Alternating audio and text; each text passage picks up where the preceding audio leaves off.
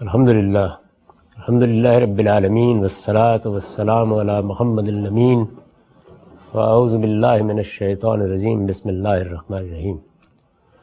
خواتین و حضرات، میں نے ابتدا میں یہ عرض کیا تھا کہ اس جوابی بیانیے کے دس نکات ہیں۔ ان میں سے تین نکات پر اس سے پہلے ہم گفتگو کر چکے ہیں۔ اب چوتھا نقطہ زیر بحث ہے۔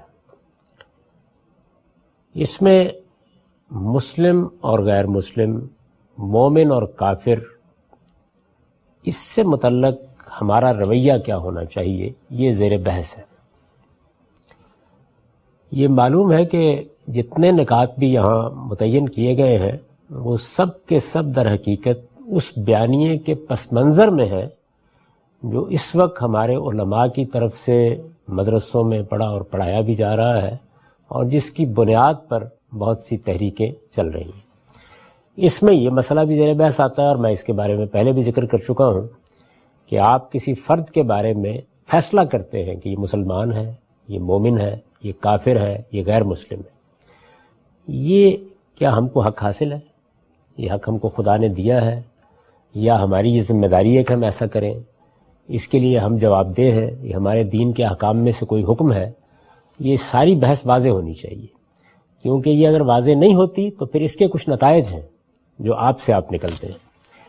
تو اس پر میں نے اس چوتھے نقطے میں جوابی بیانیے کے زیر عنوان بھی جس کو میں یہاں پیش کر رہا ہوں بیان کیا ہے اور اس کے بعد اس کی توضیح مزید کے لیے الگ سے ایک مضمون لکھا مسلم اور غیر مسلم کے عنوان سے۔ تو میں اس دونوں مضامین کو یہاں پیش کر دیتا ہوں۔ اس سے مجھے امید ہے کہ یہ بات بالکل واضح ہو جائے گی۔ یہاں میں نے لکھا تھا کہ دنیا میں جو لوگ مسلمان ہیں، اپنے مسلمانوں ہونے کا اقرار بلکہ اس پر اصرار کرتے ہیں۔ اس میں سے ہر جملہ قابل غور ہے۔ دنیا میں جو لوگ مسلمان ہیں، ظاہر ہے کہ عام حالات میں ہر آدمی سے آپ پوچھیں تو وہ کہے گا کہ اس وقت دنیا میں ایک ارب کے قریب مسلمان ہیں۔ یہ پہلا جملہ اس حقیقت کو بیان کرتا ہے۔ یعنی آپ بھی کہتے ہیں، میں بھی کہتا ہوں، کسی سے آپ پوچھیں۔ کہیں گے جی پاکستان میں بیس کروڑ مسلمان بستے ہیں یا اٹھارہ کروڑ مسلمان بستے ہیں۔ اپنے مسلمان ہونے کا اقرار بلکہ اس پر اصرار کرتے ہیں۔ اب آپ پوچھئے، اگلا مرحلہ یہی ہے نا کہ آپ نے کہا یہاں پاکستان میں اٹھارہ کروڑ مسلمان ہیں۔ تو آپ پوچھتے ہیں کہ بھائی تم مسلمان ہو؟ کہتے ہیں جی میں مسلمان ہوں۔ بلکہ اصرار کرتا ہے کہ میں مسلمان ہوں۔ دنیا میں جو لوگ مسلمان ہیں، اپنے مسلمان ہونے کا اقرار بلکہ اس پر اصرار کرتے ہیں، مگر کوئی ایسا عقیدہ یا عمل اختیار کر لیتے ہیں جسے کوئی عالم یا علماء یا دوسرے تمام مسلمان صحیح نہیں سمجھتے۔ یعنی یہ ساری صورتیں ہو سکتی ہیں۔ کہ کسی شخص کے بارے میں کوئی ایک عالم یہ کہتا ہے کہ یہ آدمی جو یہ عقیدہ رکھتا ہے، یہ مسلمان نہیں رہا۔ دوسرا عالم یا بہت سے علماء اس سے متفق ہو جاتے ہیں۔ ایک صورت یہ بھی ہے کہ مسلمانوں کی کثیر آبادی، بلکہ کہا جا سکتا ہے کہ تمام مسلمان یہ کہہ رہے ہیں کہ یہ عقیدہ اور عمل صحیح نہیں۔ تو یہ آخری صورت یہی ہو سکتی ہے کسی عقیدے یا کسی عمل کے غلط ہونے کی۔ ان سب کو میں نے بیان کر دیا۔ یعنی ایسی مثالیں بھی آپ کو ملتی ہیں کہ ایک عالم یہ کہتا ہے یا دو علماء یہ کہتے ہیں کہ یہ تو بالکل بدت ہے، یہ شرک ہے بالکل۔ یہ کسی لحاظ سے بھی قابل قبول نہیں ہے، یہ کفر ہے جس کا ارتکاب کیا جا رہا ہے۔ یا بہت سے علماء اس پر متفق ہوتے ہیں۔ علماء کے گروہ کے گروہ یہ کہہ رہے ہوتے ہیں کہ فلاں گروہ کا یا فلاں شخص کا فلاں عقیدہ یا فلاں نقطہ نظر یا فلاں عمل یہ اسلام کے دائرے سے سے باہر کر رہا ہے یا یہ کفر ہے یا شرک ہے۔ اور ایسا بھی ہے کہ تمام مسلمان صحیح نہیں سمجھتے۔ اس کی مثال احمدی حضرات ہیں، قادیانی حضرات ہیں۔ یعنی ان کے بارے میں کم و بیش ایک عمومی اتفاق ہو گیا مسلمانوں کے مابین کہ ان کا عقیدہ صحیح نہیں ہے۔ انہوں نے ایک نئی نبوت کا اقرار کر لیا دنیا میں جو لوگ مسلمان ہیں، وہ اپنے مسلمان ہونے کا اقرار، بلکہ اس پر اصرار کرتے ہیں، مگر کوئی ایسا عقیدہ یا عمل اختیار کر لیتے ہیں جسے کوئی عالم یا علماء یا دوسرے تمام مسلمان صحیح نہیں سمجھتے۔ ان کے اس عقیدے یا عمل کو غلط قرار دیا جا سکتا۔ یعنی یہ حق تو ہر شخص کو حاصل ہے۔ میں آپ کے کسی عقیدے یا عمل کے بارے میں کہہ سکتا ہوں، یہ ٹھیک نہیں ہے۔ آپ کو حق ہے کہ آپ میرے کسی عقیدے کے یا عمل کے بارے میں یہی بات کہیں۔ اسے ضلالت اور گمراہی بھی کہا جا سکتا ہے۔ یعنی وہ ایسی غلطی بھی ہو سکتی ہے کہ کوئی صاحب علم یا عام آدمی بھی یہ محسوس کرے کہ یہ تو بالکل ہی گمراہی کی بات ہے۔ یہاں تو آپ کسی دوسرے ہی راستے پر پڑ گئے ہیں۔ لیکن اس کے حاملین یعنی اس عقیدے یا عمل کے اختیار کرنے والے لوگ جن کے بارے میں رائے دی جا رہی ہے چونکہ قرآن و حدیث ہی سے استدلال کر رہے ہوتے ہیں۔ یعنی ایک چیز تو یہ ہے نا کہ وہ خود یہ کہیں کہ ہاں ہمارا یہ عقیدہ کفر ہے۔ خود یہ کہیں کہ ہمارا یہ عمل گمراہی ہے۔ وہ تو قرآن و حدیث سے استدلال کر رہے ہوتے ہیں کہ یہ بالکل درست ہے۔ اس میں کوئی غلطی نہیں ہے۔ غلطی آپ کی ہے۔ لیکن اس کے حاملین چونکہ قرآن و حدیث ہی سے استدلال کر رہے ہوتے ہیں، اس لیے انہیں غیر مسلم یا کافر قرار نہیں دیا جا سکتا۔ یعنی یہ سادہ اصول ہے جس کو پہلے میں نے بیان کیا ایک شخص یا ایک گروہ یہ کہتا ہے کہ ہم مسلمان ہیں۔ وہ اصرار کرتا ہے کہ ہم مسلمان ہیں۔ میرے نزدیک اس کا کوئی عقیدہ یا اس کا کوئی عمل غلط ہے۔ میں اس کو کہتا ہوں کہ یہ تو بالکل کفر ہے۔ یہ بالکل شرک ہے۔ یہ سری بدت ہے۔ یہ تو مجھے کہنے کا حق ہے۔ لیکن میں اس کو کیا غیر مسلم یا کافر کہہ سکتا ہوں؟ یہ حق مجھ کو نہیں ہے۔ اس کی دلیل یہ دی ہے میں نے کہ وہ قرآن و حدیث سے میرے مقابل میں استدلال کر رہا ہے۔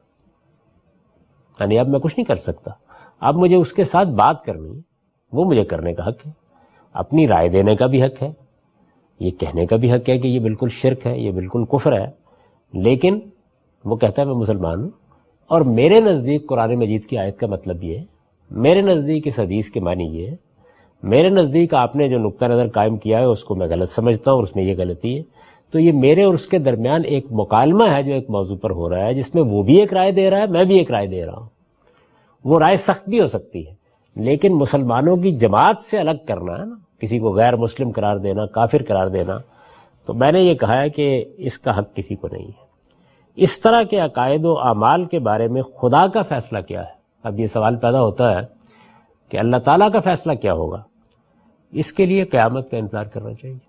اس لیے کہ اس کو جاننے کا نہ میرے پاس کوئی ذریعہ ہے، نہ آپ کے پاس کوئی جاننے کا ذریعہ ہے۔ یعنی میرے اور آپ کے درمیان نزا واقع ہوگی۔ ایک شخص یہ کہتا ہے کہ میں مسلمان ہوں، یہی اسلام ہے، بلکہ حقیقی اسلام یہی ہے۔ اگر آپ غور کریں تو سب لوگ یہی کہہ رہے ہوتے ہیں۔ میں یہ کہہ رہا ہوں کہ آپ کی یہ بات قرآن کے خلاف ہے۔ وہ یہ کہتا ہے کہ آپ کی بات قرآن کے خلاف ہے۔ آپ کی بات حدیث کے خلاف ہے۔ آپ کا نقطہ نظر صحیح نہیں ہے۔ تو یہ جو بحث ہے، اس کا فیصلہ اب کون کرے گا؟ اس کا فیصلہ کرنے کے لیے یا تو اس دنیا کے اندر خدا کی قائم کردہ کوئی اتھارٹی ہونی چاہیے۔ وہ موجود نہیں ہے۔ مسیحیوں کے پاس تو موجود تھی۔ ہمارے ہاں شیعہ اہل علم کے ہاں بھی موجود ہے۔ لیکن پھر اس اتھارٹی پر گفتگو کر لینی چاہیے۔ تو جو لوگ اس طرح کی کسی اتھارٹی کو بیان کرنا چاہتے ہیں، انہیں پھر بتانا ہوگا کہ وہ اتھارٹی کہاں پائی جاتی ہے۔ اگر وہ موجود نہیں ہے تو پھر فیصلہ کس کو کرنا ہے؟ خدا کو۔ اور خدا کے فیصلے کے لیے اب قیامتی کا انتظار کرنا ہے، اس کے سوا کوئی راستہ نہیں ہے۔ کیونکہ خدا کے فیصلے کو جاننے کا آخری ذریعہ محمد الرسول اللہ علیہ وسلم تھے۔ ان کے بعد کوئی اور ذریعہ باقی نہیں رہا۔ دنیا میں ان کے حاملین یعنی اس طرح کے غلط نظریات، غلط عقائد اور غلط اعمال کے حاملین۔ دنیا میں ان کے حاملین اپنے اقرار کے مطابق مسلمان ہیں۔ یعنی ایک تو مسئلہ یہ تھا نا کہ میں یہ کہہ رہا تھا کہ ان کو آپ یہ قرار نہیں دے سکتے۔ میں اس سے آگے بڑھ کے یہ کہہ رہا ہوں کہ وہ چونکہ اقرار کر رہے ہیں کہ ہم مسلمان ہیں تو اپنے اقرار کے مطابق مسلمان ہیں۔ مسلمان سمجھے جائیں گے۔ یعنی صرف اتنا ہی نہیں ہے کہ مسلمان ہیں۔ آپ کو یہ حق بھی نہیں ہے کہ آپ یہ کہیں کہ ہم آپ کو مسلمان نہیں سمجھتے۔ وہ مسلمان سمجھے جائیں گے۔ مسلمان سمجھے جائیں کا مطلب یہ ہوتا ہے کہ قانون کی سطح پر، معاشرت کی سطح پر آپ اس سے مختلف رائے نہیں دے سکتے ان کے بارے میں۔ اور ان کے ساتھ تمام معاملات اسی طرح ہوں گے جس طرح مسلمانوں کی جماعت کے ایک فرد کے ساتھ کیے جاتے ہیں۔ دنیا سے رخصت ہوں گے تو جنازہ پڑھائی جائے گا مسلمانوں کے قبرستان میں دفن کیا ہی جائے گا نکاح طلاق کے معاملات پر بھی کوئی حکم نہیں لگایا جا سکتا۔ یعنی میری مرضی ہے میں کسی سے نکاح کروں، نہ کروں کسی کو اپنی بیٹی دوں، کسی سے اپنے بیٹے کا رشتہ کروں، وہ ایک الگ چیز ہے۔ لیکن اس پر قانونی حکم نہیں لگایا جا سکتا۔ علماء کا حق ہے کہ ان کی غلطی ان پر واضح کریں۔ یعنی اس کا یہ مطلب نہیں ہے کہ ہم ان کی غلطی ان پر واضح نہیں کریں گے۔ علماء کا حق ہے کہ ان کی غلطی ان پر واضح کریں۔ انہیں صحیح بات کے قبول کرنے کی دعوت دیں۔ یعنی یہ بھی آپ کا حق ہے کہ آپ یہ کہیں کہ آپ کی بات ٹھیک نہیں ہے۔ یہ جو عقیدہ آپ نے اختیار کیا ہے، یہ جو عمل آپ نے اختیار کیا ہے، یہ کسی طرح بھی ٹھیک نہیں ہے۔ دلائل سے واضح کریں۔ علم و استدلال کی دنیا میں مکالمہ ہی ہوگا۔ اس سے زیادہ تو آپ کچھ نہیں کر سکتے۔ علماء کا حق ہے کہ ان کی غلطی ان پر واضح کریں، انہیں صحیح بات کے قبول کرنے کی دعوت دیں۔ ان کے پاس جائیں، ان سے ملیں، ان سے بات کریں۔ ان کو کہیں کہ آپ کا یہ نقطہ نظر ٹھیک نہیں ہے، آپ صحیح بات کو قبول کریں۔ ان کے عقائد و نظریات میں کوئی چیز شرک ہے تو اسے شرک اور کفر ہے تو اسے کفر کہیں۔ یہ بھی بالکل ٹھیک ہے۔ اس لیے کہ علماء کا کام ہی یہی ہے کہ وہ صحیح بات بتائیں۔ وہ دوسرے آدمی کو متنبع کریں، اس کو دلائل کے ساتھ قائل کرنے کی کوشش کریں کہ یہ تمہاری بات تو سری کفر ہے۔ یہ تو سری شرک ہے۔ ان کے عقائد و نظریات میں کوئی چیز شرک ہے تو اسے شرک اور کفر ہے تو اسے کفر کہیں اور لوگوں کو بھی اس پر متنبع کریں۔ یعنی یہ اگلا حق بھی ہے۔ آپ لوگوں کو توجہ دلائیں کہ یہ فلاں صاحب کا جو نظریہ ہے، یہ بالکل شرک ہے۔ یا فلاں گروہ نے جو نقطہ نظر اختیار کیا ہے، یہ بالکل کفر ہے۔ یا یہ غلط ہے، یہ سری گمراہی ہے۔ آپ کا حق ہے۔ جس طرح ان کو اپنی بات بیان کرنے کا حق ہے، آپ کو ان کی غلطی واضح کرنے کا حق ہے، کہے اس کو۔ مگر ان کے متعلق یہ فیصلہ کہ وہ مسلمان نہیں رہے یا انہیں مسلمانوں کی جماعت سے الگ کر دینا چاہیے، اس کا حق کسی کو بھی حاصل نہیں۔ یہ میں اس لیے واضح کر رہا ہوں کہ اسی میں افراد و تفریح ہوئی ہے۔ یعنی ایک نقطہ نظر لوگوں کا یہ بن گیا ہے کہ نہیں، دنیا میں صحیح اصول جینے کا یہ ہے کہ آپ اپنی راہ چلیں، میں اپنی راہ چلوں گا، تجھ کو پرائی کیا پڑی، اپنی نبیڑ تو۔ یا یہ کہ جی آپ اپنے طریقے پر جیے، ہم اپنے طریقے پر جی رہے ہیں۔ آپ رام رام کہیے، ہم اللہ اللہ کہتے ہیں، ہمارے درمیان کوئی نگاہ نہیں۔ نہیں، جب غلطی ہے تو اس کو غلطی کہا جائے گا۔ صحیح بات کی دعوت بھی دی جائے گی۔ اگر کوئی آدمی لوگوں کو توہمات میں مبتلا کر رہا ہے تو بتائیں گے نا اس کو۔ کوئی شخص اگر لوگوں کو نشاور چیزوں کا عادی بنانے کی کوشش کر رہا ہے تو سمجھائیں گے ان کو۔ بلکہ بعض موقعوں کے اوپر جب حقوق کا مسئلہ پیدا ہو جائے گا تو اقدام بھی کریں گے روکنے کے لیے۔ لیکن یہ فیصلہ کرنا ہے نا کہ یہ شخص مسلمان نہیں رہا یا اسے مسلمانوں کی جماعت سے الگ کر دینا ہے، وہ کہتا ہے میں مسلمان ہوں۔ تو اس سے آپ بات کریں گے، اس کو آپ سمجھائیں گے، اس کی غلطی واضح کریں گے، یہ آپ کا حق ہے۔ تو میں جو گزارش کر رہا ہوں وہ یہ ہے کہ یہ طریقہ بھی اختیار کرنا ٹھیک نہیں ہے کہ ہم زبان بند کر لیں گے، خاموش ہو جائیں گے۔ نہیں، ہمارے پیغمبر نے ہم کو یہ ہدایت کی ہے کہ تمہارے پاس اگر کوئی سچائی ہے تو اس کا اعلان کرو، اسے کوٹھوں پر چڑھ کے پکارو، لوگوں کو بتاؤ، ان کے دل کے دروازوں پر دستک دو، ان کے سامنے دلائل کے ساتھ اس کو پیش کرو۔ اس کے سوا کوئی راستہ نہیں ہے جینے کا، اور اگر کوئی عالم ہے تو رسالت میں آپ صلی اللہ علیہ وسلم نے یہ فرمایا ہے کہ اگر وہ حق کی گواہی نہیں دیتا، سچائی کو بیان نہیں کرتا، تو اندیشہ ہے کہ قیامت میں اس کے منہ میں لگام ڈال دی جائے۔ اس وجہ سے یہ تو میرا بھی فرض ہے آپ کا بھی فرض ہے، ہر شخص کا فرض ہے کہ جو حق اسے معلوم ہے، وہ دوسروں کے سامنے پیش کر دے، اس کو دلائل کے ساتھ واضح کر دے۔ یہ نہیں ہو سکتا کہ میں جانتا ہوں کہ یہ چیز شرک ہے اور میں آپ کو نہ بتاؤں کہ یہ شرک ہے۔ میں بتاؤں گا شائستگی کے ساتھ، تہذیب کے ساتھ، مکالمے کے انداز میں اپنی دلیل دے کر سمجھانے کی کوشش کروں گا۔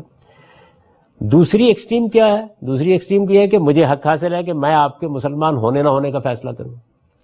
تو میں یہ کہہ رہا ہوں کہ حق ان دونوں کے درمیان یعنی صحیح رویہ یہ ہے کہ آپ غلط کو غلط کہیں گے، صحیح کو صحیح کہیں گے، دعوت بھی دیں گے متنوع بھی کریں گے، لوگوں کو بھی بتائیں گے۔ لیکن کسی شخص کے بارے میں فیصلہ کرنے کا حق آپ کو نہیں ہے۔ کیوں نہیں ہے؟ بہت سادہ دو لفظوں کا جواب ہے، خدا نے دیا۔ یعنی یہ حق وہی دے سکتا تھا۔ اللہ تعالیٰ نے نہیں دیا۔ اللہ کے پیغمبر نے نہیں دیا۔ یعنی جب آپ مذہبی اعتبار سے کسی چیز کے بارے میں یہ کہیں گے کہ آپ کو اس کا حق ہے یا یہ آپ پر فرض ہے یا یہ آپ کی ذمہ داری ہے، تو آپ کو دلیل دینی پڑے گی۔ بتانا پڑے گا کہ یہ حق آپ کو خدا نے کس جگہ دیا ہے۔ خدا کو حق ہے کہ وہ لوگوں کے بارے میں یہ فیصلہ کرے اور اس نے کیا۔ خدا کے پیغمبر کو حق ہے کہ وہ خدا کی صنعت پر یہ فیصلہ سنائے، انہوں نے سنایا۔ لیکن یہ حق مجھے اگر حاصل ہے یا آپ کو حاصل ہے یا کسی معاشرے کو حاصل ہے یا کسی جماعت کو حاصل ہے، تو اسے بھی اپنی اتھارٹی پیش کرنی چاہیے۔ یہ بتانا چاہیے کہ یہ حق اس کو قرآن مجید میں کہا دیا گیا ہے، رسالت میں آپ صلی اللہ علیہ وسلم کے ارشادات میں کہاں دیا گیا ہے، یہ حق مجھے نہیں دیا گیا۔ یعنی اس کے لیے کسی طول طویل استدلال کی ضرورت نہیں ہے۔ سادہ بات ہے کہ مذہب میں جس چیز کا بھی آپ دعویٰ کر رہے ہیں، آپ کو اس کی دلیل پیش کرنی ہوگی۔ اور وہ مذہبی سے پیش کرنی ہوگی۔ یعنی عقلی استدلال تو یہاں چلے گا نہیں۔ آپ کو بتانا ہوگا کہ آپ کو آپ کے پروردگار نے یہ حق دیا ہے۔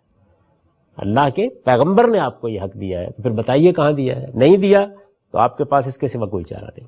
میں نے اسی نقطہ نظر کی، توضیح کی ہے مسلم اور غیر مسلم کے زیر عنوان۔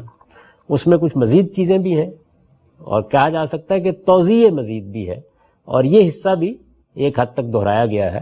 اس کو سامنے رکھ لیجیے، اس سے یہ مسئلہ ہر پہلو سے واضح ہو جائے گا۔ میں نے لکھا ہے کہ اسلام کے سوا باقی تمام ادیان کے ماننے والوں کو غیر مسلم کہا جاتا ہے۔ نان مسلم۔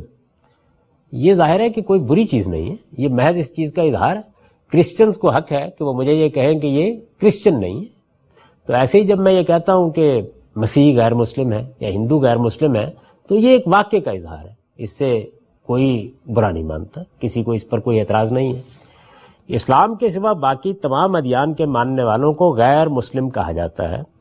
یہی تعبیر ان لوگوں کے لیے بھی ہے جو کسی دین یا مذہب کو نہیں مانتے۔ یعنی ایک مسیح ہے، اس کو بھی میں غیر مسلم کہوں گا۔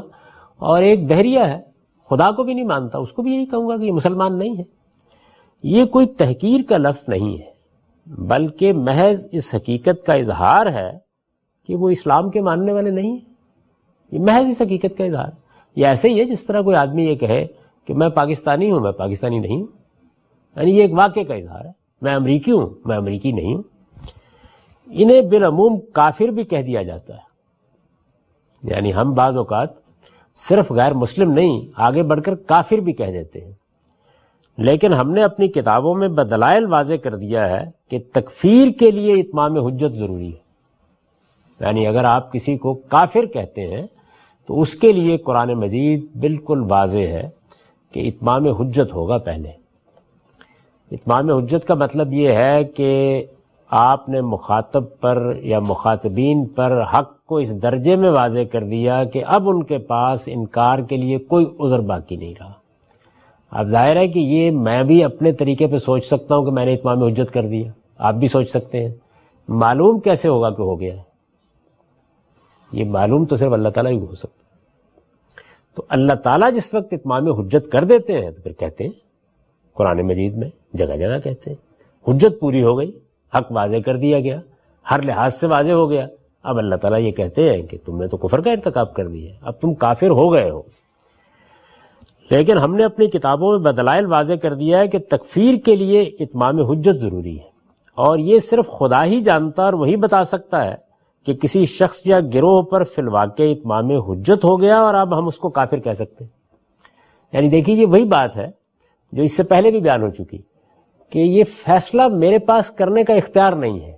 یہ فیصلہ اصل میں اللہ تعالیٰ ہی کو کرنا ہے۔ یہ بات کہ فلاں آدمی کافر ہے یعنی وہ مسیحی ہے، اس لیے میں اس کو غیر مسلم کہہ رہا ہوں۔ وہ ہندو ہے، میں اس کو غیر مسلم کہہ رہا ہوں۔ ممکن ہے کہ میں یہ بھی بتا رہا ہوں اس کو۔ کافی کہ تمہاری یہ بات شرک ہے۔ میں اس کو یہ بھی بتا رہا ہوں کہ تمہارے ہاں یہ غلطی ہے۔ یہ بالکل الگ چیز ہے۔ میں اس کو کافر کہہ رہا ہوں۔ تو کافر کا مطلب یہ ہے کہ اس نے جانتے بوجھتے حق کا انکار کر دیا ہے۔ اس کے پاس کوئی عذر نہیں ہے۔ کوئی فہم کا مسئلہ نہیں ہے۔ حق اس پر واضح ہو گیا ہے۔ یعنی کافر کی تعبیر قرآن مجید اسمانی میں استعمال کرتا ہے کہ ایک شخص کے اوپر حق واضح ہو گیا، بات اس کی سمجھ میں آ گئی اس نے جانتے بوجھتے اس کو ماننے سے انکار کر دیا ہے۔ تو یہ کفر ہے۔ اب ظاہر ہے کہ جانتے بوجھتے کسی چیز کو ماننے سے انکار کر دیا ہے، اس کو جاننے کا ذریعہ میرے پاس نہیں ہے۔ آپ کے پاس بھی نہیں ہے۔ کسی بڑے سے بڑے آدمی کے پاس بھی نہیں ہے۔ یہ کسی پوری جماعت کے پاس بھی نہیں ہے۔ یہ صرف اللہ تعالیٰ ہی بتا سکتے ہیں۔ اور جب اللہ تعالیٰ ہی بتا سکتے ہیں، تو پھر ظاہر ہے کہ وہی کہیں گے کہ اب یہ کافر ہو گیا ہے، تو مجھ کو بھی حق حاصل ہو جائے گا کہ میں یہ کہوں کہ یہ کافر ہو گیا۔ کیونکہ یہاں میرے پاس اب سند آ گئی مجھے اس پروردگار نے جو دلوں کا حال جانتا ہے، جو یہ جان سکتا ہے کہ کس پر حجت تمام ہو گئی ہے اور کس پر نہیں ہوئی، کس کے پاس عذر باقی رہ گیا ہے اور کس کے پاس نہیں رہا، اس نے بتا دیا۔ تو اس نے قریش مکہ کے بارے میں بتا دیا کہ اب یہ کافر ہو گئے۔ اس نے اہل کتاب کے بارے میں بتایا کہ یہ بھی اب کافر ہو گئے۔ ان اللہ دینا کفر و مین اہل کتاب والمشکین وہ بتا دے گا۔ جب وہ بتا دے گا تو اس گروہ پر، ان متعین اشخاص پر مجھے بھی حکم لگانے کا حق حاصل ہو گیا۔ کیونکہ اب جس کے پاس یہ اتھارٹی تھی اور ہے اور رہے گی، اس کی طرف سے معلوم ہو گئی یہ بات۔ لیکن ہم نے اپنی کتابوں میں بدلائل واضح کر دیا کہ تکفیر کے لیے اتمام حجت ضروری ہے اور یہ صرف خدا ہی جانتا اور وہی بتا سکتا ہے کہ کسی شخص یا گروہ پر فی الواقع اتمام حجت ہو گیا ہے اور اب ہم اس کو کافر کہہ سکتے یہ صرف خدا ہی بتا سکتا ہے۔ لہذا لہذا رسول اللہ صلی اللہ علیہ وسلم کے دنیا سے رخصت ہو جانے کے بعد اب یہ حق کسی فرد یا گروہ کو بھی حاصل نہیں رہا کہ وہ کسی شخص کو کافر کرا۔ تو پہلی بنیادی بات یہ ہے کہ تکفیر کا حق یہ رسول اللہ علیہ وسلم کے بعد اب کسی شخص کے پاس باقی ہی نہیں رہا۔ سرے سے۔ اور یہ ذہن میں رکھیے، یہ میں کن لوگوں کے بارے میں کہہ رہا ہوں؟ جو مسلمان نہیں ہیں۔ یعنی جو مسلمان نہیں ہیں، مسیح ہے، ہندو ہیں بدھ ہیں، دہری ہیں، جو بھی ہیں، وہ اپنا کوئی خاص نقطہ نظر رکھتے ہیں، کسی ازم کے پیروں ہیں۔ دنیا میں ایسے لوگوں کی تعداد کروڑوں میں ہے۔ یعنی مسلمان تو اس وقت بھی دنیا کی آبادی کا پانچواں چھٹا حصہ ہے۔ تو ایک بہت بڑی تعداد دنیا کے اندر ایسے لوگوں کی موجود ہے تو اس میں میں نے یہ بیان کیا ہے کہ مجھے انہیں غیر مسلم کہنے کا حق ہے۔ یہ محض اس واقعے کا اظہار ہے کہ وہ مسلمان نہیں ہے نان مسلم کو کہہ سکتا ہوں، لیکن ان کو بھی کافر کہنے کا حق مجھے حاصل نہیں ہے، کیونکہ کسی گروہ کی تکفیر، یہ محض اس چیز کا نام نہیں ہے کہ وہ فلاں چیز کا انکار کرتا ہے۔ لغوی لحاظ سے تو کفر کے معنی یہی ہے لیکن قرآن کے استعمالات نے اس کو ایک اصطلاح بنا دیا ہے۔ یعنی یہ اصل میں ایک جرم بن گیا ہے بہت بڑا کہ کسی شخص پر اللہ کی حجت پوری ہو گئی، اللہ نے حق اس پر واضح کر دیا، اس نے جانتے بوجھتے انکار کر دیا۔ تو قرآن مجید میں کفر ایک جرم ہے۔ یہ محض اس واقعے کا اظہار نہیں ہے کہ فلاں آدمی فلاں چیز کو نہیں مانتا۔ عربی زبان میں کفر یکفر کا جو فعل ہے، یہ کسی چیز کا انکار کر دینے کے لیے بھی استعمال ہوتا ہے، کسی چیز کو چھپا لینے کے لیے بھی استعمال ہوتا ہے، کفران نعمت کے لیے استعمال ہوتا ہے۔ تو آپ بطور فعل اس کو استعمال کرتے ہیں، لیکن جس وقت آپ یہ کہہ رہے ہوتے ہیں کہ فلاں گروہ یا فلاں لوگوں کا مجموعہ یا فلاں فرد کافر ہے، تو اب آپ اسے لغوی مفہوم میں استعمال نہیں کر سکتے۔ یعنی اب یہ اصطلاحی مفہوم میں جا چکا ہے۔ یہاں جو لفظ آپ بولتے ہیں، اگر یہ لفظ بولنا جائز ہو تو پھر آپ اردو کا لفظ انکار بول رہی ہے اس کی جگہ۔ آپ تو اردو بول رہے ہیں۔ نا عربی بولتے ہوئے بھی آپ فیل استعمال کریں گے۔ یہی کریں گے۔ جب آپ کافر کا لفظ استعمال کرتے ہیں تو اس کا مطلب یہ ہے کہ آپ اس کو دنیا کی کسی زبان میں بھی اب اس کے اصطلاحی مفہوم سے الگ کر کے استعمال کر ہی نہیں سکتے۔ اس کا امکان ہی ختم ہو گیا۔ میں یہ کہتا ہوں کہ ہندو رسول اللہ علیہ وسلم کی نبوت کا انکار کرتے ہیں۔ کسی کو گرا نہیں گزرے۔ یہاں میں بڑا لیکن لفظ میں نے وہی بولا ہے۔ یا مثال کے طور پر میں یہ کہتا ہوں کہ مسیحی حضرات اللہ تعالیٰ کو اس طرح نہیں مانتے جس طرح ہم مانتے ہیں۔ اور اس کے لیے بھی لفظ انکار بول دیتا ہوں۔ لیکن جس وقت میں کفر یا کافر کا لفظ بولتا ہوں، تو اب میں ایک مذہبی اصطلاح استعمال کر رہا ہوں اور یہ اصطلاح قرآن مجید کے استعمالات نے بنا دی ہے۔ تو قرآن مجید کو اگر آپ دقت نظر کے ساتھ پڑھیں، تو یہ دیکھیں گے آپ اس میں کفر یا کافر کا لفظ اس وقت بولا گیا ہے جب اللہ تعالیٰ کی طرف سے اللہ کے پیغمبر نے ہر عذر کا خاتمہ کر دیا۔ تو اب اللہ تعالیٰ یہ کہتے ہیں کہ کل یا ایو الکافر ہو پیغمبر ان سے کہو کہ اب تم منکر ہو اور منکر کی حیثیت سے اب میری اور تمہاری راہیں جدا ہو گئی۔ اظہار برات کر دیا ان سے۔ لہذا رسول اللہ صلی اللہ علیہ وسلم کے دنیا سے رخصت ہو جانے کے بعد یہ حق اب کسی فرد یا گروہ کو بھی حاصل نہیں رہا کہ وہ کسی شخص کو کافر قرار دے۔ عربی زبان بولتے ہوئے آپ کفر کا لفظ استعمال کر سکتے ہیں، لیکن وہ پھر لغوی مفہوم میں استعمال ہوگا۔ ظاہر ہے کسی زبان کو اس سے محروم نہیں کیا جا سکتا۔ اگر کوئی لفظ اپنے لغوی مفہوم میں مستعمل ہے تو رہے گا۔ آپ دیکھیے، سلاد کا لفظ ایک اصطلاح بن چکا ہے، لیکن اس کے باوجود اس کے لغوی مفاہیم عربی زبان میں ابھی بھی موجود ہیں، ان میں استعمال ہوتا ہے، کر سکتے ہیں۔ لیکن جیسے ہی آپ اس فیل کو بھی اصطلاحی مفہوم میں استعمال کریں گے، تو یہ اعتراض اس پر بھی وارد ہو جائے گا۔ اس لیے کہ آپ کسی لفظ کے بارے میں، یہ تو کہہ سکتے بدت کا لفظ ہے نا۔ عربی زبان میں یہ لفظ استعمال ہو جاتا ہے نئی چیز کے معنی میں۔ نئی چیز کو بھی بدت کہتے ہیں۔ یہ استعمال اس وقت بھی عربی زبان میں موجود ہے، لیکن بدت ایک اصطلاح بن چکی ہے۔ اب جب ہم اس کو استعمال کرتے ہیں تو پھر ہمیں کرینے سے یہ بتانا پڑتا ہے کہ یہاں ہم لغوی مفہوم میں استعمال کر رہے ہیں، ورنہ وہ بھی ایک جرم بن جائے گی۔ یہی معاملہ کفر کا یا کافر کا ہے۔ تو کفر اور کافر یہ قرآن مجید کے استعمالات سے ایک اصطلاح کی صورت اختیار کر گئے ہیں۔ سادہ لفظوں میں اگر اس کو بیان کیجیے تو اس اصطلاح کا مطلب یہ ہے کہ اللہ کے کسی پیغمبر کی طرف سے اتمام حجت کے باوجود حق کو ماننے سے انکار کر دینا۔ یہ ہوگا اس کا مطلب۔ اس مفہوم میں یہ لفظ قرآن مجید نے پھر استعمال کیا ہے۔ اسی مفہوم میں ہم بھی آج استعمال کر سکتے ہیں، لیکن پھر ہمیں بتانا پڑے گا کہ جو اس کی تعریف کی گئی ہے، فلاں آدمی فی الواقع اس کا مزداق یہ بتانے کا میں عرض کر رہا ہوں کہ میرے پاس کوئی ذریعہ نہیں ہے۔ یہ ذریعہ آپ کے پاس بھی نہیں ہے۔ رسول اللہ علیہ وسلم کے بعد یہ معاملہ ہمیشہ کے لیے ختم ہو چکا۔ یہی معاملہ ان لوگوں کا ہے جو اسلام کو چھوڑ کر کوئی دوسرا مذہب اختیار کر لیں یا سرے سے لامذہب ہو جائیں۔ یعنی ابھی جو لوگ زیر بحث تھے وہ وہ ہیں کہ جو غیر مسلم ہیں، جو مسیحی ہیں، جو بدھ ہیں، جو ہندو ہیں۔ اب ایک مسئلہ آگے پیدا ہوتا ہے۔ وہ مسئلہ یہ ہے کہ ایک شخص مسلمان تھا پیدائشی طور پر، اس نے اسلام کو چھوڑا، وہ مسیحی ہو گئے۔ یا اس نے کہا جی میں تو اب کسی مذہب کو مانتا ہی نہیں۔ بہت سے لوگ ہیں، آپ کو مل جائیں گے۔ وہ یہ کہے کہ میں تو خدا کو بھی نہیں مانتا، میں تو رسول کو بھی نہیں مانتا۔ یہی معاملہ ان لوگوں کا ہے جو اسلام کو چھوڑ کر کوئی دوسرا مذہب اختیار کر لے یا سرے سے لامذہب ہو جائے۔ ان کے بارے میں بھی اس کے سوا کچھ نہیں کہا جا سکتا کہ وہ غیر مسلم ہو گئے۔ یعنی آپ بس یہی کہہ سکتے جو آدمی اس وقت اسلام کو چھوڑ دے گا۔ تو میرے پاس پھر یہ جاننے کا کوئی ذریعہ نہیں ہے کہ یہ حق کو جانتا تھا اور اس نے جانتے بوجھتے چھوڑ دیے یعنی صورتحال میں کوئی تبدیلی واقع نہیں ہوئی۔ جو اس وقت غیر مسلم ہے، اس کے بارے میں بھی جاننے کا کوئی ذریعہ نہیں ہے۔ جو اس وقت مسلمان تھا، لیکن اب اس نے اسلام کو چھوڑ دیا، اس کے بارے میں بھی جاننے کا کوئی ذریعہ نہیں۔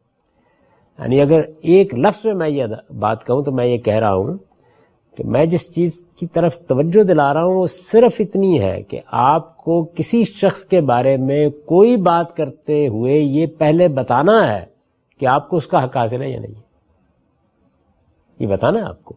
وہ اگر آپ بتا دیں گے کہ مجھے یہ حق یہاں سے حاصل ہو گیا، علم و عقل کے فلاں مسلمات سے حاصل ہو گیا ہے مجھے قرآن مجید سے حاصل ہو گیا ہے میں کسی حدیث کی بنیاد پر یہ بات کر رہا ہوں تو وہ مسموع ہوگی۔ سنیں گے ہم اس کو، سمجھیں گے۔ ہو سکتا ہے آپ کی تعویل ٹھیک نہ ہو، لیکن بہرحال آپ ایک بات کہہ رہے ہوں گے۔ یہاں سرے سے یہ موضوع ہی زیر بحث نہیں ہے۔ یعنی اس میں دلچسپ بات یہ ہے کہ قرآن حدیث میں یہ مسئلہ ہی زیر بحث نہیں ہے کہ ہم مسلمانوں کو یہ بتایا جا رہا ہو کہ دیکھو تم لوگوں کو کیسے فیصلہ کرنا ہے، کسی آدمی کے کفر کا یا ایمان کا، یا اسلام کا یا غیر اسلام کا۔ فیصلہ کیسے کرنا ہے؟ یہ موضوع ہی نہیں ہے۔ آپ پورے قرآن کو پڑھ لیں۔ آپ حدیث کے سارے ذخیرے پر نظر ڈال رہے ہیں۔ آپ کو کہیں یہ بحث نہیں ملے گی۔ یہ تمبی اس کے بالکل برعکس ملے گی کہ دیکھو کسی مسلمان کو کافر نہ کہہ بیٹھنا، یہ تمبی ملے گی۔ اس کے برعکس کوئی چیز نہیں ملتی۔ یہی معاملہ ان لوگوں کا ہے جو اسلام کو چھوڑ کر کوئی دوسرا مذہب اختیار کر لیں یا سرے سے لامذہب ہو جائیں، ان کے بارے میں بھی اس کے سوا کچھ نہیں کہا جا سکتا کہ وہ غیر مسلم ہو گئے ہیں۔